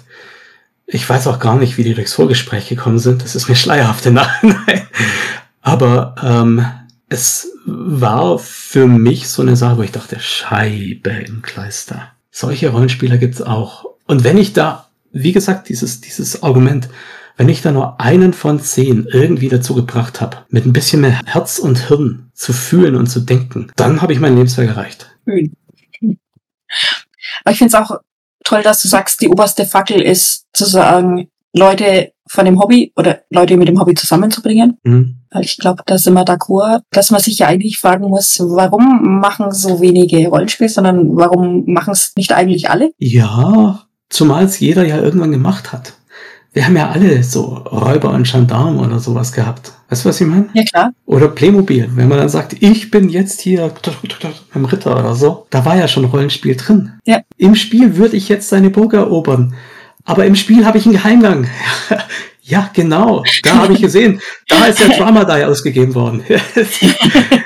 ja, ja, ist wichtig. Deswegen gehen wir ja auch auf Messe oder geht der Celtic auf Messe. Ja, finde ich auch, finde ich auch gut, ja, einfach diese. Ja, es kommt aber leider echt ein bisschen zu wenig dabei rum. Bei den Vereinen merken wir halt eigentlich nicht, nichts, dass da Zuwachs über die Messe kommt. Aber wenn irgend, wenn irgendwann mal einer sagt, also bei uns kommen die Leute ja an den, an den Stand, also donnerstags, wenn, wenn die Schüler da sind, dann müssen die ja. Damit sie mhm. ihr Kärtchen abgestempelt kriegen. Aber es kommen ja ganz viele, die sagen, ja, das habe ich schon mal früher gespielt und haben dann das Kind dabei und haben das dann mit am Tisch. Also das ist dann schon toll. Ja, man muss ja auch sagen, das ist ja auch das, was ich mit der Reichweite meines Podcasts meinte. Oder prinzipiell mit der Reichweite von den Angeboten, die wir machen. Wir sind eigentlich immer in unserer eigenen Echo-Bubble. Ja, und da brauchst du eigentlich keine Eulen nach Athen tragen. Genau, ja. Aber wer sucht online nach dem Celtic Circle. Ja, jemand, der vielleicht auf der Messe eine Runde gespielt hat und dann mal guckt, ja. Okay, ja. Das heißt, er ist auf der Messe schon mal an einen Stand hin und hat sich das Ganze lang genug angeschaut, um da ein Kärtchen mitzunehmen oder sonst irgendwas. Aber wenn jemand nicht sofort was damit anfangen kann, dann ist er schon irgendwie dran vorbeigelaufen. Ja, nee, ist wichtig, dass wir, dass wir in allen Lebenssituationen, also nicht nur der nerdige Abiturient, Student, sondern halt auch die Familienmenschen, die halt auch schon ein bisschen ein paar Jahre auf dem Buckel haben. Ich finde auch, dass das wichtig ist, dass die damit rausgehen. Ne? Also kann ja jetzt sein, mhm. ich habe im Bus das Rollenspielbuch in der Hand, ne? Gibt's ja die, mhm. die Aktion mit, ähm, lies ein Rollenspielbuch in der Öffentlichkeit. Oder ob es halt jetzt Messe oder wie auch immer ist, ne? Aber man möchte schon vielen Menschen einfach näher bringen, dass das ein tolles Hobby ist, was so ganz viel einem auch weiterhilft. Also mir hat's auch für den Job ganz viel gebracht. Mhm. Ja, so, ich die gleiche. Ne? Und ähm, es macht einen einfach auch sehr open-minded, ja. ne? über den Tellerrand blicken, weil mhm. wenn du einfach einmal eine Minderheit gespielt hast, die ausgegrenzt wird, ja. wie sich das anfühlt, ja. Mhm ja. Oder wie du, wie du vorhin schon gesagt hast, wenn du mal eine Sitzung hast, wo so moralische Fragen aufgeworfen wurden, ne? So, wo fängt, wo fängt ähm, das bewusste, bewusste Leben an? Wo mache ich den Trennstrich zwischen dem Tier und dem Menschen? Mhm. Ne? Solche Geschichten, das, das kannst du halt super übers Rollenspiel abbilden und kannst da auch viel für dich rausziehen, wenn du dafür natürlich offen bist und den entsprechenden Spielleiter hast, der dir das, die, der dir das ermöglicht. Auch, ja. äh, ich war da auch schon in Situationen, wo, ganz ehrlich, wo ich gesagt habe, uff, hoppla, das macht was mit mir. Mhm. Ich fühle mich jetzt im ersten Moment uncomfortable, ja, bin in einer Situation, wie du sagst, der ist im Vorstellungsgespräch der Elf und muss jetzt ad hoc sagen, jetzt wenn wir das rausschneiden oder wenn die drüber gespielt haben, äh, sagen wir mal so, wir haben eine Situation, wo du halt einfach Druck gibst, mhm, im positiven ja. Sinne, als, als Spielleiter ja auch, aber dann, wo du halt merkst, hey, da, da passiert was, da, da geht was in Gang, ne? Da, da setze ich einen inneren Dialog, push ich. Mhm. Oder der Dialog kann ja auch dann in der Nachsituation auch noch besprochen werden oder zum anderen Zeitpunkt besprochen werden. Da finde ich das Hobby schon einfach wahnsinnig hilfreich. Die Frage ist nur, trage ich da wieder Eulen nach Athen? Weil wenn ich einen Woken-Spieler habe, dann kriegt er das vielleicht auch anderweitig hin. Aber den, ja. den ich ja eigentlich kriegen will, der jetzt Parteien wählt, die jetzt vielleicht äh, bisschen am Rande des Spektrums sind. Ja, ja, ne? ja, weißt, gut, weil so jemand würde ich mir, mir dann wünschen, oder wenn halt solche Sachen kommen wie, ähm, wir wollten nicht politisch werden, oder? Na, das, es geht gar nicht, ja. Also du kannst nicht über Lebensalltag reden, ohne politisch zu sein. Zu werden. Also wenn du jetzt sagst, ich habe da hier halt einen, der sagt so, ja, die Leute, die jetzt aus der Ukraine kommen, die sind mir halt willkommen und was halt vor äh, drei Jahren aus Syrien kam, äh, das soll doch bitte wieder nach Hause gehen, weil das sind ja nur junge Männer, die unsere Frauen belästigen.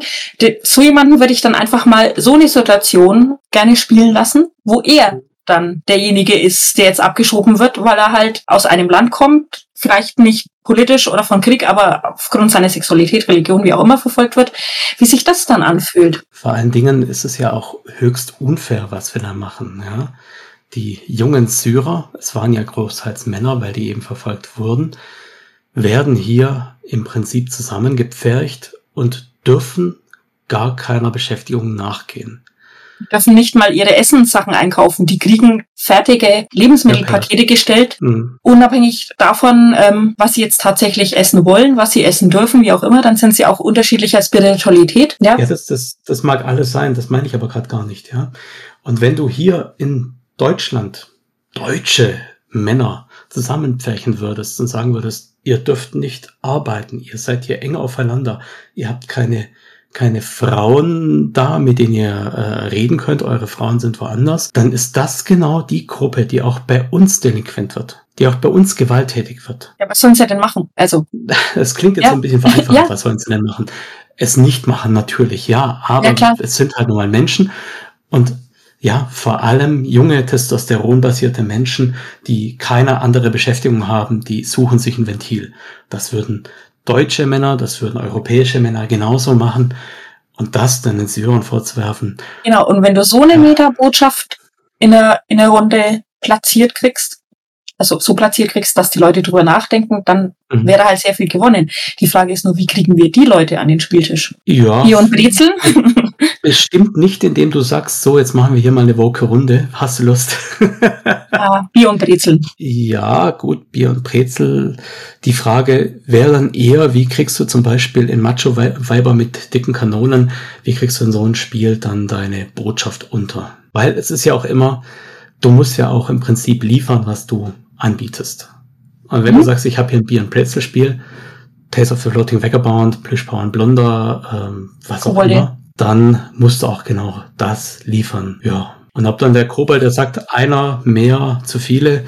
Äh, ja, weiß ich aber nicht, ob das nicht doch auch da möglich ist. Ich ne? denke, es kommt immer mit, weil immer jeder Spielleiter, jede Spielleiterin durch ihre Konstruktion des Shared Imagination Space automatisch auch Werte vermittelt. Das geht kaum anders. Wenn du ein Dorf beschreibst, wo lauter CIS-Familien drin sind, dann denkst du dir vielleicht nicht viel dabei, aber du machst offenbar, dass du zum Beispiel nicht drüber nachgedacht hast, dass da auch die alleinstehende Frau drin ist, die keinen Bock hat auf Familie. Oder der ehrgeizige Bürgermeister, der gesagt hat, nee, bleib mir weg mit den Kindern und seine Frau insgeheim schon zweimal zur Abtreibung gezwungen hat oder sowas, ja. ja äh das, das verschwindet. Schwule, lesbische Beziehungen, das, das spielt dann alles kein Thema. Und ich glaube, das ist auch da der, der Punkt, wo man so sehr über die Inklusion nachdenkt. Die Leute, die da so dagegen sind, die sagen ja immer, oh, die sind jetzt ja völlig überrepräsentiert. In jeder Serie ist ein Schwuler dabei.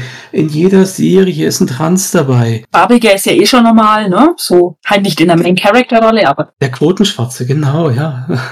Also, ich habe jetzt hier virtuelle Leute zitiert, das ist jetzt nicht meine Äußerung, ja. Diese, diese Kritik an dem Auftauchen, die macht sich ja daran fest, weil wir sie so sehr bemerken. Wäre es normal für uns, dass im Haus nebenan nur mal ein schwules Pärchen wohnt, dann würden wir nicht durch die, durch die äh, Straße ziehen und sagen, oh, schau mal, da sind jetzt zwei Männer drin. Ja, was geht denn da vor? Wir bemerken es so sehr, weil sie eben nicht inkludiert sind, nicht Teil der Gesellschaft sind, weil sie rausstehen wie so ein Nagel, den man nicht eingeklopft hat. Und genau deshalb ist es ja auch unsere Aufgabe als Spielleitung, dass wir eben den Spielern noch öfter mal so Nägel präsentieren. Ich, ich will jetzt nicht Stolperstein sagen, weil das ja anders belegt ist, aber Nägel präsentieren, wo sie sich auch dran abarbeiten und sagen können, okay, da ist jetzt halt nun mal ein schwules Pärchen. So what? Ich finde es halt auch gut, wenn, wenn man quasi eigentlich da vielleicht einen Nagel präsentiert und die Spieler sagen dann halt, aber für uns ist das gar kein Nagel, weil das ist halt normal. Genau, das ist der ja? beste Effekt, ja. Aber das sind ja natürlich nicht die, die du damit erreichen möchtest. oder was halt auch, was, was ich immer schön finde, wenn sich's zum Ende hin oder vielleicht auch nach Plot nochmal dreht, vorgegeben, rottet eine Rasse aus, weil das der Auftrag ist, und stellt danach fest, es waren aber keine Monster, sondern genauso mhm. Wesenheiten wie du und ich sozusagen. Mhm. Ja, spannend. Ich finde, diese, diese Moral, die kann auch dann sehr gut wirken, wenn sie eben nicht offensichtlich mit dem Dampfhammer kommt. Also ähm, ich hatte zum Beispiel in Shadowrun schon einen Johnson, mit dem die Spieler da über drei, vier Abenteuer hinweg zusammengearbeitet haben. Und ja, irgendwann drin hat er quasi ein emotionales Telefongespräch gehabt und ähm, sagt dann so ganz beiläufig, ja, Entschuldigung, mein, mein Mann liegt im Krankenhaus. Der, war vorher nie, weißt du, so klischeemäßig, ta oder sowas, ja. Das war das einzige Mal, dass es überhaupt eine Rolle gespielt hat. Und die, die Charaktere vorher haben den schon irgendwie in ihr Bild assimiliert. Das heißt, der Nagel ist nicht mehr rausgestanden, wenn du verstehst, was ich meine. Mhm. Aber es war ja wahrscheinlich für die Interaktion mit dem Johnson auch nicht wichtig, wie die sexuelle Ausrichtung ist. Ja, das ist ja auch wichtig. Das ist richtig und gut. Wenn ich bei der Bäckerei ein Brötchen kaufe, dann frage ich ja auch nicht meine Bedienung, Entschuldigung, sind Sie jetzt trans oder homo oder straight? Das ist egal. Ja, wir haben ein geschäftliches Verhältnis, eine Transaktion ich Kohle, sie Brötchen. Ja, fertig. Was soll ich da mehr wissen? Das Einzige, wo mich die sexuelle Orientierung eines anderen interessiert, ist doch, wenn ich mit ihm in sexuellen Kontakt treten will. Also wenn ich jetzt quasi den NST verführen will als Charakter. Ja, die Bäckerin, ja. ah. Gratis Brötchen. ja, der Schwabe in dir, ne? das ist auch der, der Grund, warum diese Aufreger mich dann so aufregen. Die Leute, die sagen, boah, warum ist da jetzt, warum muss der jetzt unbedingt, äh, keine Bright Ahnung. Month. ja, Bright Month, genau. Oder warum muss jetzt in Cowboy Bebop Faye, ja, ich glaube, Faye hieß sie. Warum muss die jetzt unbedingt eine lesbische Beziehung zu dieser Mechanikerin haben? Warum denn nicht? Würden wir, niemand regt sich auf, wenn James Bond in einem Film irgendwie drei, vier Mädels verführt. Aber nie ist ein Kerl dabei, ja? Jetzt, wo du drüber redest. Erstens mal ist nie ein Kerl dabei, zweitens mal sagt nie eine von denen, ah, tut mir leid, aber ich stehe nicht auf Männer. Oder sagt, oh, ich war früher mal ein. ich weiß genau, wie sich das anfühlt, ja. ja. Passiert nicht, ja, stimmt. Ja. Aber dann wäre es auch kein, kein Blockbuster James mehr Bond. wahrscheinlich. Da gäbe es auch wieder Leute, die sich drüber aufregen. Ja. Oder dass einer einfach nur mal Nein sagt. Würde ja auch schon reichen. Also, weißt du, was ich meine? Fazit, weniger aufregen, mehr spielen. Genau, genau. Mehr, mehr Micha, Lord of the Dice buchen. Ich bin die ganze Zeit in der Stadt. der Zirkus ist offen. ja, also gut. Vielen Dank für das Interview. Muss ich das eigentlich nicht sagen? Ja. ja, trotzdem. Danke, dass du da warst. Ich bin ja immer noch Host quasi. Also gut, ich arbeite dran, ich sehe das als Arbeitsauftrag. Äh, was ist als Arbeitsauftrag? Selber Host zu werden? Oder? Ja. Ja, gut, okay. Gut, ich bin gespannt. Du bist, du bist schuld. ich äh, werde dich unterstützen, wo ich kann. Ja. Sehr schön. Ja, danke für das Gespräch. Gerne, sehr gerne. Danke.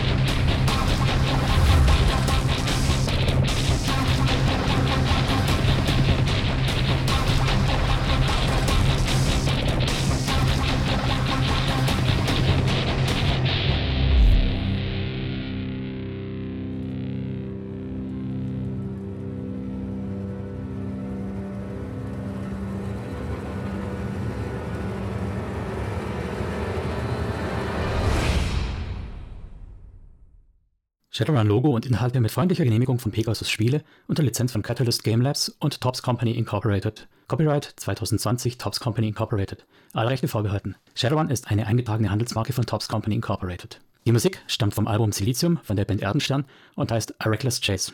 Die Verwendung im Rahmen dieses Podcasts erfolgt mit freundlicher Genehmigung von Erdenstern. Alle Rechte bleiben bei Erdenstern. So, liebe Hörer, nachdem dieses Interview schon ziemlich viel Zeit beansprucht hat, habe ich mich entschieden, hier so ein paar Dinge rauszuschneiden und eher hinten anzulegen. Ihr dürft sie gerne anhören, aber wer keinen Bock drauf hat, der lässt es einfach. Viel Spaß damit oder auch nicht. Tschö mit Ö. Ja, das Thema Hörbuch oder Hörbuch einsprechen finde ich ja persönlich ganz spannend. Ja, da bin ich mit Maro Ich finde es jetzt sehr, sehr schön, dass in Episode 8 jetzt irgendwie die Leute gesagt haben, wir hätten doch ganz gern weiter, dass du weitermachst. Ich bin auch schon dabei, was Neues mir zu überlegen. Sehr schön. Das Blöde ist ja, anders als im Abenteuer, wo du jetzt wirklich sagen kannst, ich lasse es jetzt mal passieren oder so, ähm, musst du schon eine Vorstellung von möglichen Ausgängen haben. Ich wundere mich auch, dass man bei dir hier kein Whiteboard sieht mit Post-its und Fäden, die gespannt sind. Alles auf der SSD im Kopf. Nein, ähm, also zum ersten, ich mache mir massiv Gedanken über eine neue Plotline für interaktives Hörbuch. Ich bin aber auch mit Maro im Gespräch, der mich als Sprecher für äh, vielleicht sogar ein Shadowrun-Hörbuch haben möchte für eine Rolle. Und jemand, dessen genaue Herkunft ich jetzt auch nicht kenne, hat auch gesagt, ob ich da Interesse hätte, äh, irgendeine Rolle zu sprechen. Mache ich natürlich. Man hat ja nicht genug zu tun, gell? Nein, aber das ist schon was, wo ich sage, das ist auch sehr, sehr faszinierend, das dann von der Seite aus zu bespielen oder dass man sagt zum Beispiel mit Anja Bargus hatte ich auch den Kontakt, wo ich sage, na das sind, ich glaube die Annabelle Rosenhardt sind jetzt komplett eingelesen, also von der ersten Trilogie, ne? Und die zweite Trilogie ist noch nicht vertont, weil sie eben niemanden dafür hat. Ich meine, sie ist, sie ist Autorin, sie verlegt sich selber, sie ist beim Kleinverlag, da hast du das Geld auch nicht. Aber dass man dann auch wieder so sagt, quasi aus Liebe am Buch macht man das. Und das ist eine schöne Stimme, aber das weißt du. Naja, ja, man kann es nicht oft genug hören. okay, das ist eine schöne Stimme. Ja, nochmal, nochmal. Nein, ähm, tatsächlich ist es was, wo man sich dran gewöhnt, weil das erste Mal, wo ich mich aufgenommen hatte und ablaufen lassen, da, da denkst du, um Gottes Willen, wer ist dieser Fremde hier? Wer ist dieser Fremde? Und äh, es geht jetzt auch, weil ich ja, ja ein bisschen musikalisch unterwegs bin, sieht man ja vielleicht. Ähm, auch weil ich da so ein bisschen singe oder es zumindest versuche, noch zahlt keiner dafür. Da muss ich noch Schmerzensgeld für Zuhörer zahlen. Aber das ist auch was, was ich, was ich gern mache. Bloß ähm, da habe ich noch kein Ziel gefunden. Ich bin ja selbst äh, musikalisch sehr breit aufgestellt und das, was vom Singen her am besten funktioniert, sind die Swing-Sachen, die okay. Frank Sinatra und Roger Cicero weil das einfach was ist, wo du, ja, wo du mit dem richtigen Mut einfach auch den richtigen Swing reinkriegst. Und ähm, andere Dinge werde ich jetzt wohl nie machen können. So, die hohe Kunst, das ist nicht meins. Naja. Leicht vom Thema abgeschweift.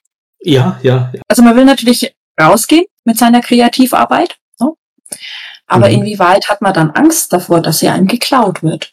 Ich meine, klar, wenn du bezahlter Spielleiter bist, dann kann man ein Stück weit sagen, ja, okay, das ist ja schon abgegolten, angepreist, mhm. genau. Aber wenn du jetzt sagst, eigenes System, habe ich auch im Bekanntenkreis jemanden, bei dem ich gespielt habe und wo es immer ganz wichtig war, dass nichts nach außen dringt, weil er das System halt selber zum Zeitpunkt X veröffentlichen will.